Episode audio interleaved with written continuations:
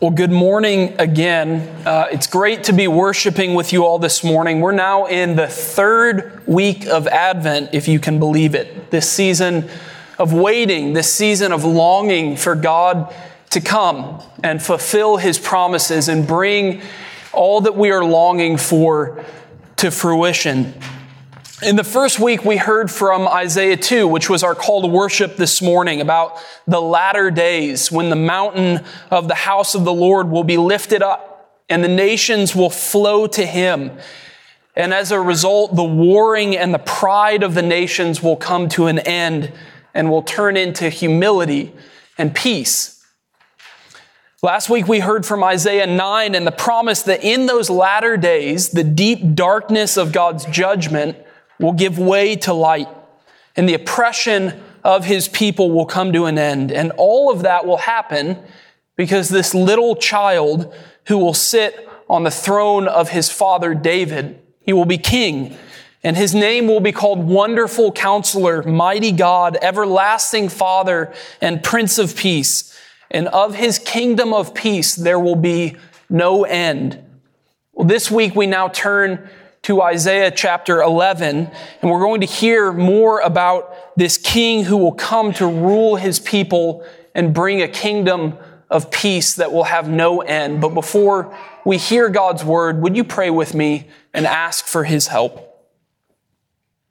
Heavenly Father, as we read your holy word this morning, we ask that you would open our eyes and our hearts Give us your spirit of wisdom and revelation that we might see your Son, Jesus Christ, and the joy and hope that are found in him alone. Speak, Holy Spirit. Your people are listening. Amen. This is Isaiah chapter 11, beginning in verse 1. It says, There shall come forth a shoot from the stump of Jesse, and a branch from his roots shall bear fruit. And the Spirit of the Lord shall rest upon him the Spirit of wisdom and understanding, the Spirit of counsel and might, the Spirit of knowledge and the fear of the Lord. And his delight shall be in the fear of the Lord. He shall not judge by what his eyes see, or decide disputes by what his ears hear, but with righteousness he shall judge the poor and decide with equity for the meek of the earth and he shall strike the earth with the rod of his mouth, and with the breath of his lips he shall kill the wicked. Righteousness shall be the belt of his waist, and faithfulness the belt of his loins. The wolf shall dwell with the lamb, and the leopard shall lie down with the young goat, and the calf and the lion and the fatted calf together, and a little child shall lead them. The cow and the bear shall graze, their young shall lie down together and the lion shall eat straw like the ox. The nursing child shall play over the hole of the cobra, and the weaned child shall put his hand on the adder's den. They shall not hurt or destroy in all my holy mountain. For the earth shall be full of the knowledge of the Lord as the waters cover the sea. In that day, the root of Jesse, who shall stand as a signal for the peoples, of him shall the nations inquire, and his resting place shall be glorious. This is the word of the Lord. As we work through this text this morning, we're going to see three things. First, we're going to see what is in the background of what Isaiah tells us, and we're going to see what he has to say about the relationship between salvation and judgment. And then we're going to see the promised Davidic king and learn more about what he will be like.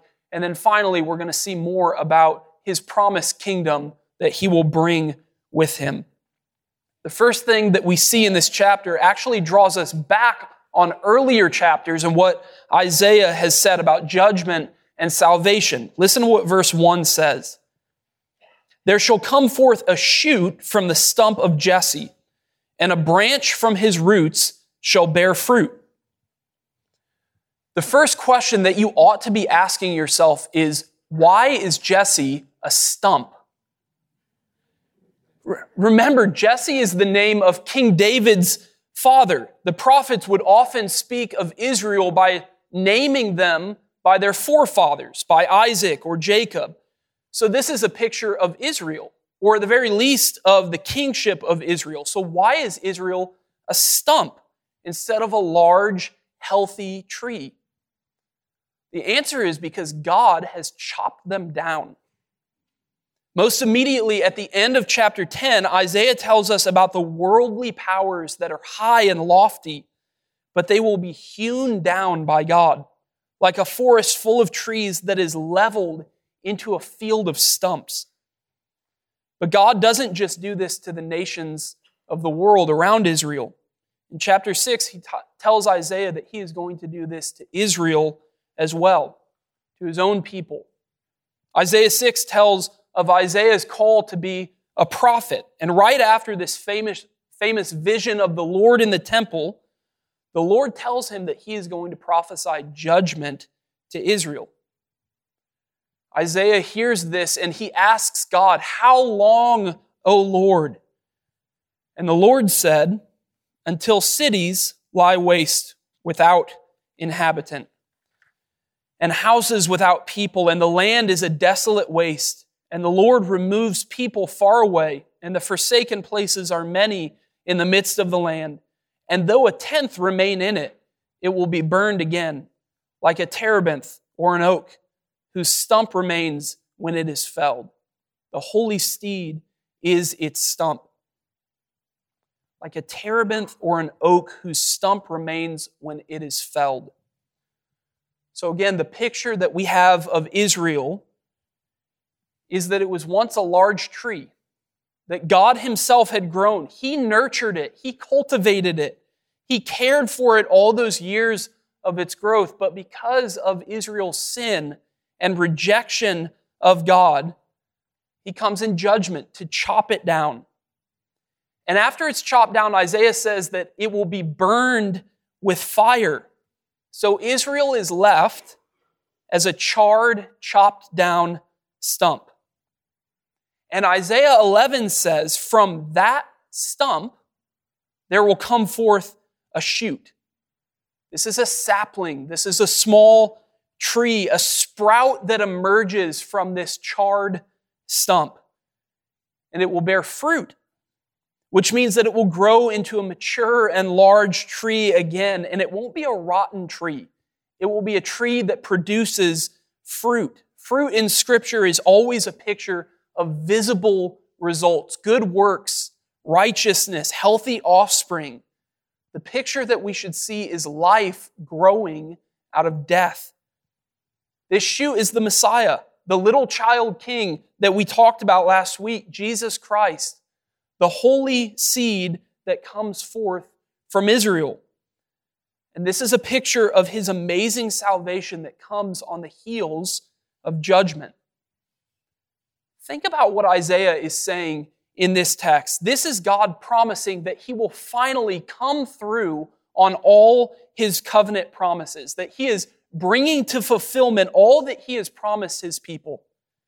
He promised David in 2 Samuel 7 that an offspring would sit on his throne and establish a kingdom that would last forever. He promised Abraham in Genesis 12 that his family would ultimately be a blessing to all the nations of the earth. In Exodus 29, he promised Israel that he himself would dwell among them and be their God. This little child, this shoot from the stump, is the fulfillment of all of those promises. God is faithful to his covenant. He is true to his word. He is finally working his promised salvation. But how is he doing it? He's doing it by tearing his people down and sending the fires of judgment upon her. He's bringing salvation through pain and suffering. And the truth is, this isn't just how God worked that one time or how he used to work maybe in the Old Testament. God promises that he still works in this way. Blessing comes through suffering. Romans 5 3 says, We rejoice in our sufferings. What a statement. Why? Why is it that Christians would do something so crazy as rejoicing in suffering? Well, Paul tells us why. We rejoice in our sufferings, knowing that suffering produces endurance. And endurance produces character, and character produces hope.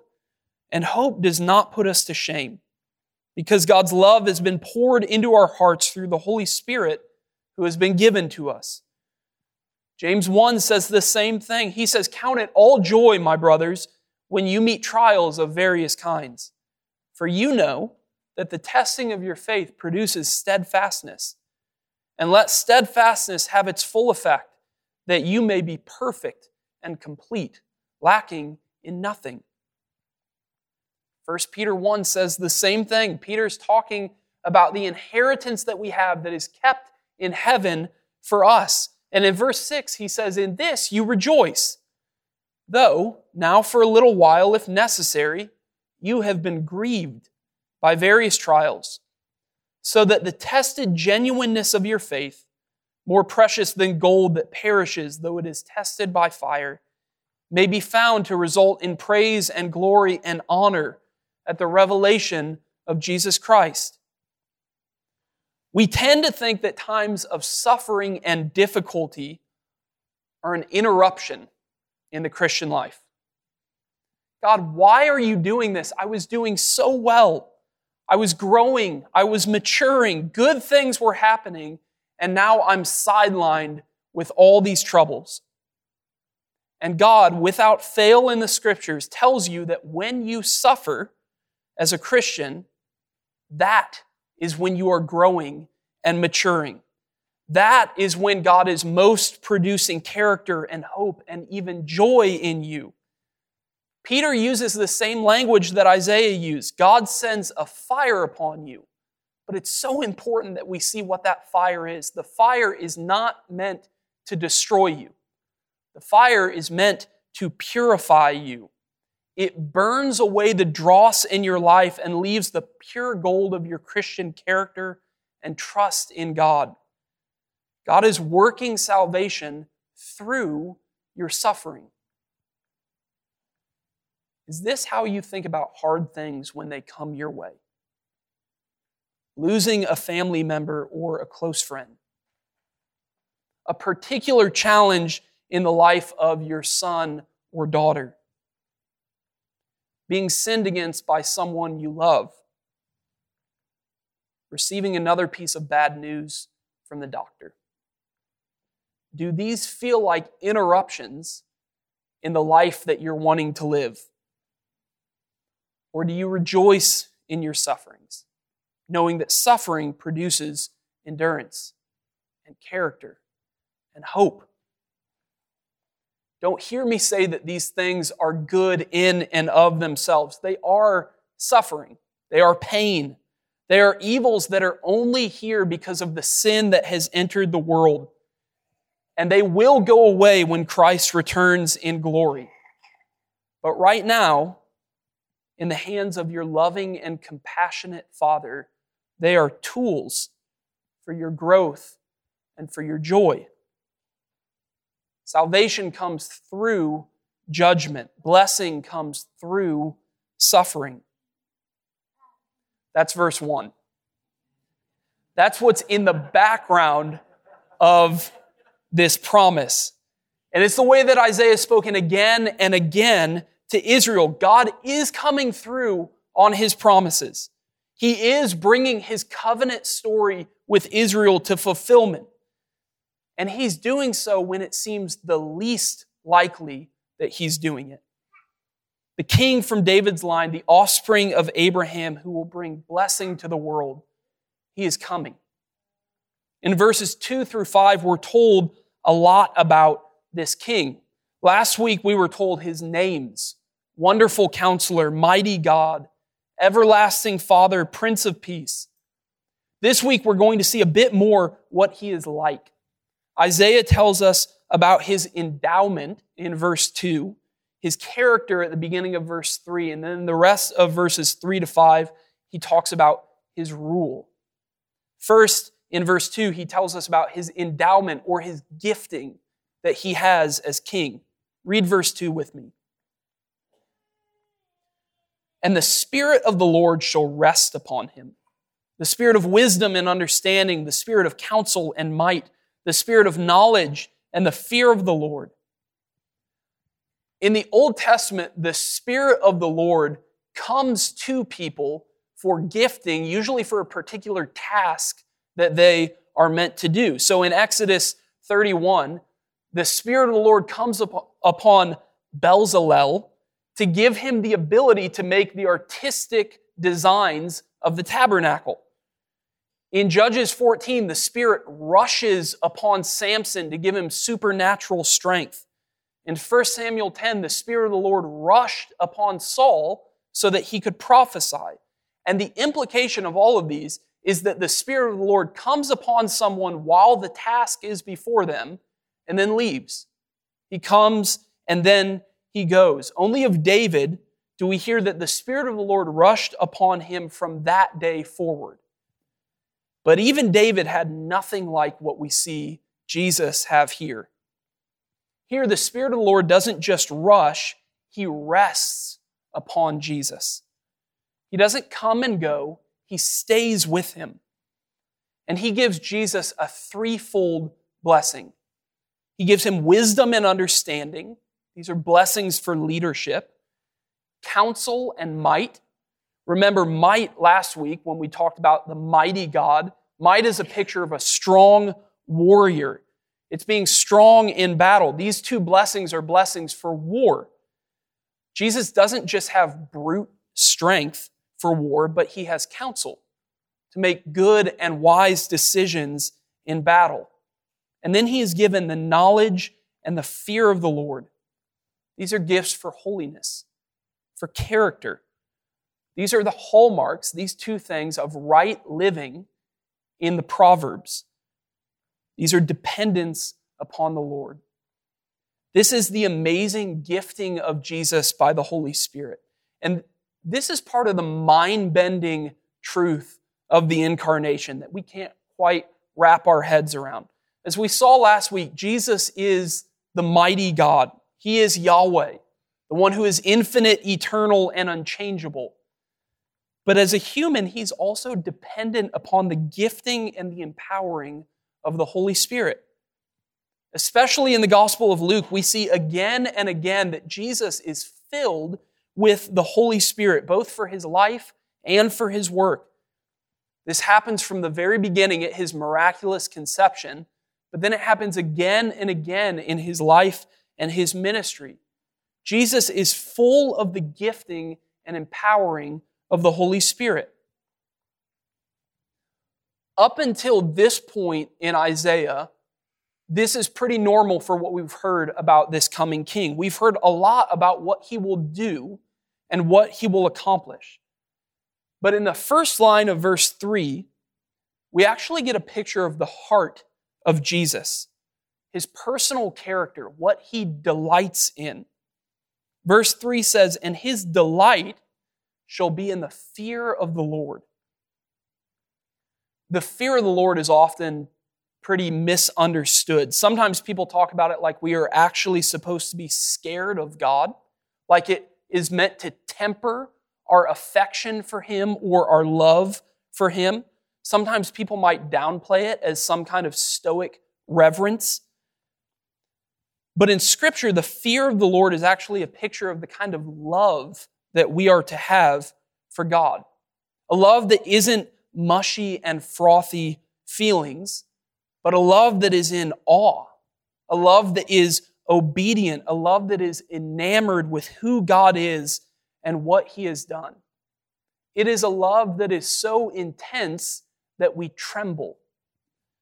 Charles Spurgeon, the 19th century Baptist preacher, summarizes it like this He says, It's not because we are afraid of Him, but because we delight in Him that we fear before Him. The more we fear the Lord, the more we love Him until this becomes to us the true fear of God, to love Him with all our heart and mind and soul and strength. And what we learn in Isaiah 11 is that Jesus delights in that kind of fear. Loving God with all of his heart and soul and mind and strength isn't a burden for him or an annoying task. It's a delight. This is a picture of his heart. This is not just someone who does the right thing. This is someone who loves the right thing. This is the character of our King. He delights in the fear of the Lord.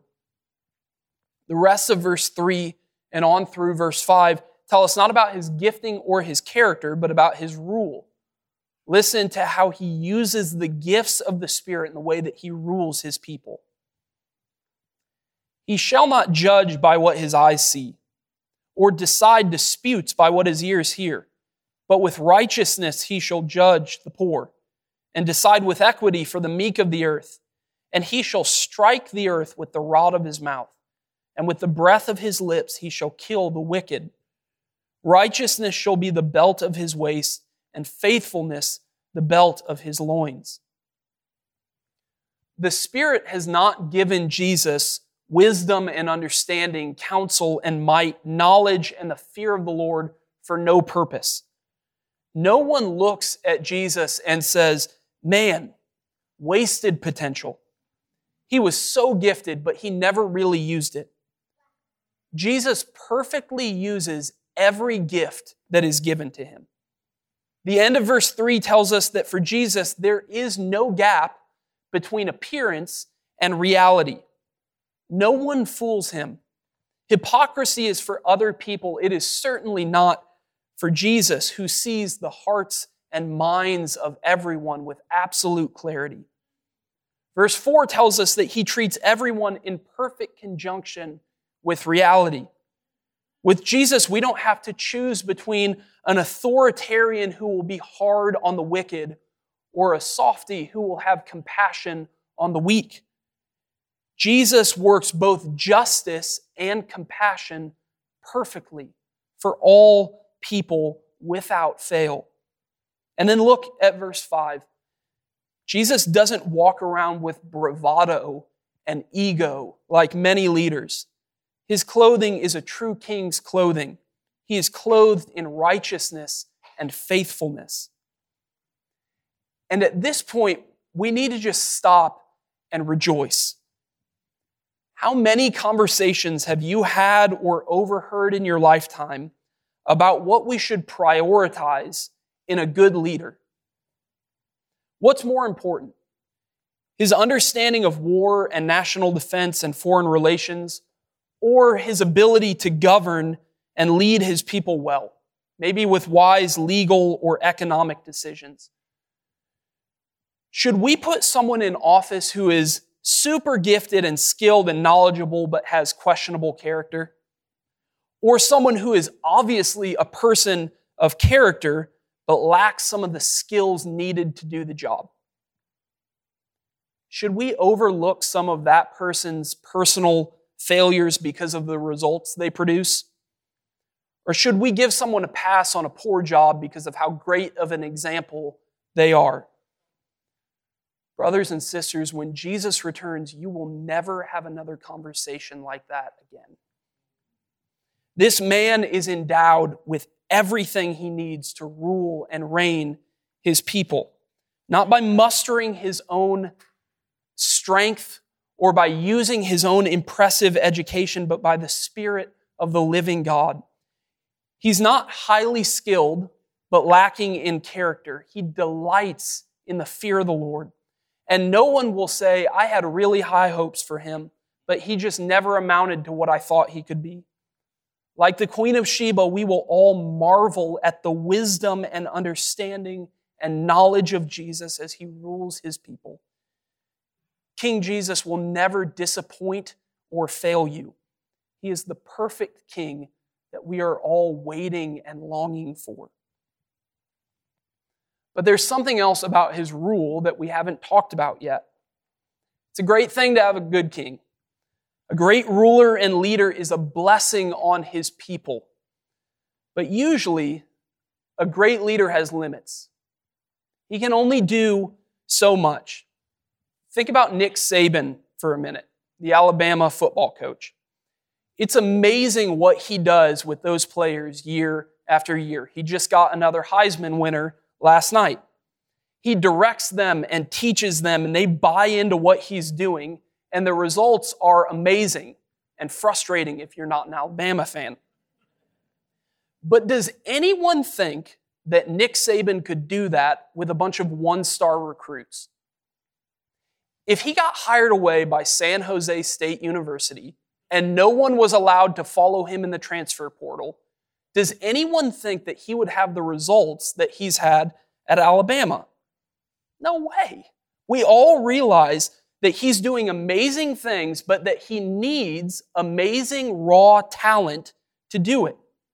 He can't make players who are slow and small and unskilled into superstars and into an incredible team.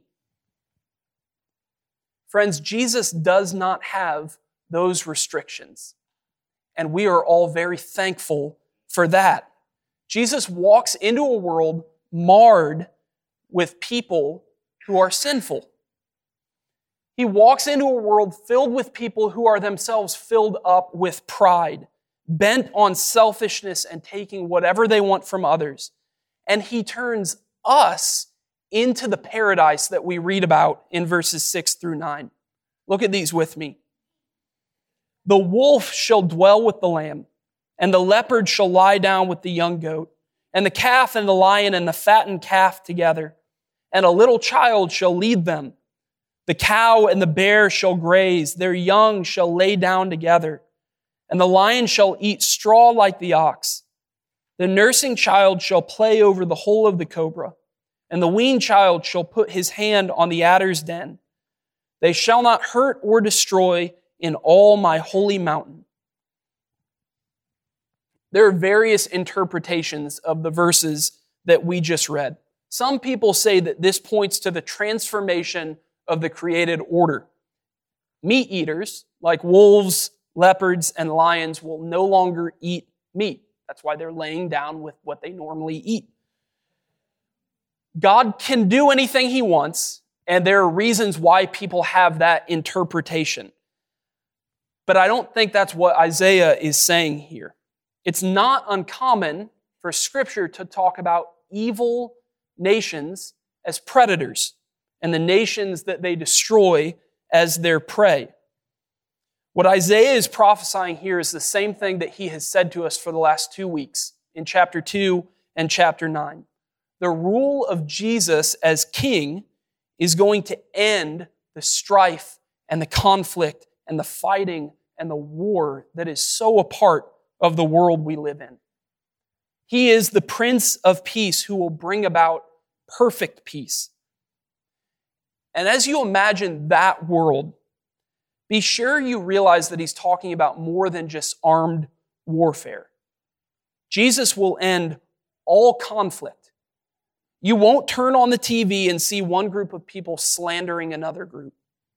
You won't get a text from a coworker finding out that someone else took credit for your work. Your child won't come in the door crying because her friends called her names. They shall not hurt or destroy in all my holy mountain. As chapter 9 said last week, of the increase of his government and of peace, there will be no end.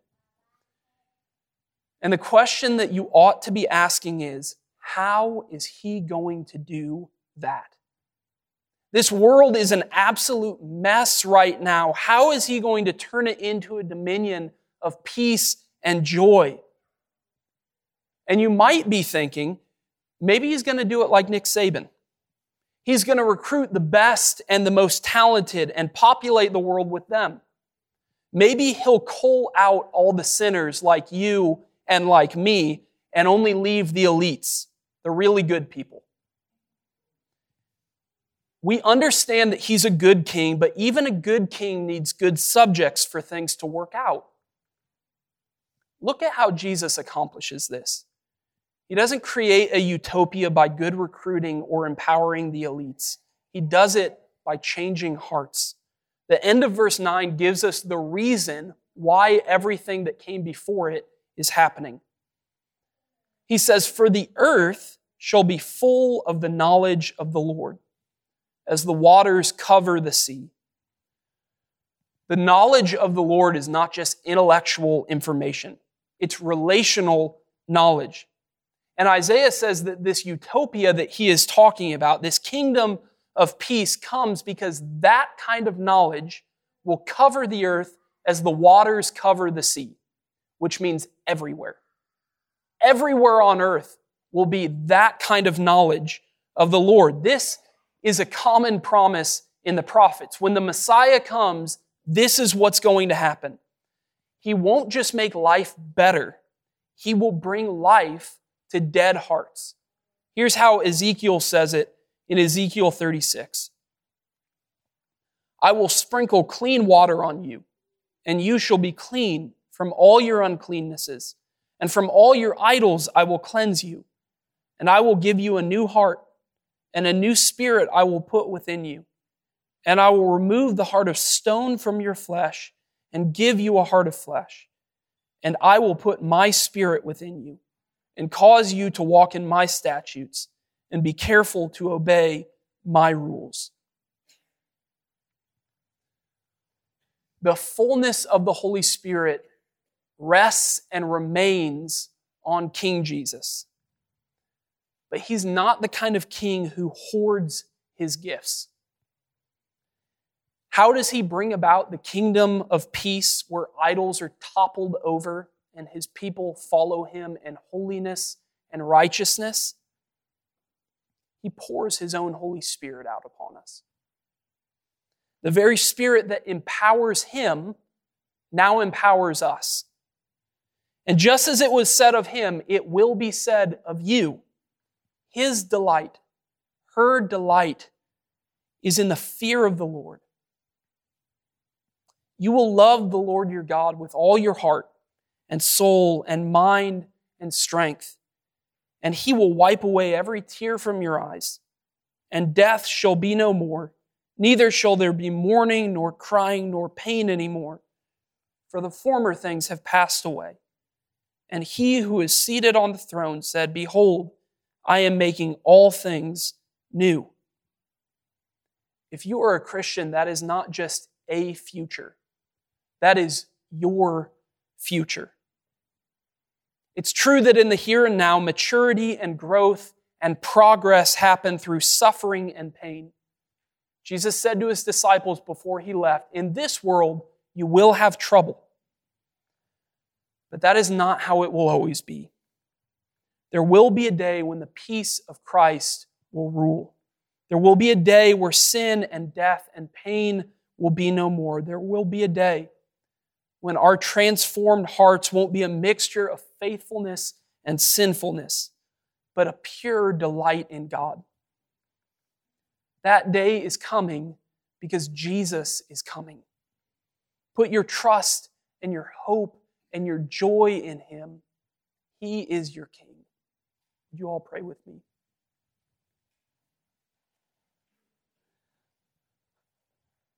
Father, we hear these words and we say, Come quickly, Lord Jesus. Come quickly to work in us all that you promise that you will and are.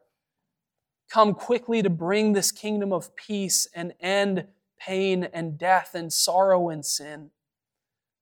But as we wait, we pray that you would continue to shape us and mold us into your image. Make us those who delight in you and make us those who point others to you as the only true hope and the only true fulfillment of all our longings. It's in Jesus' name that we pray. Amen.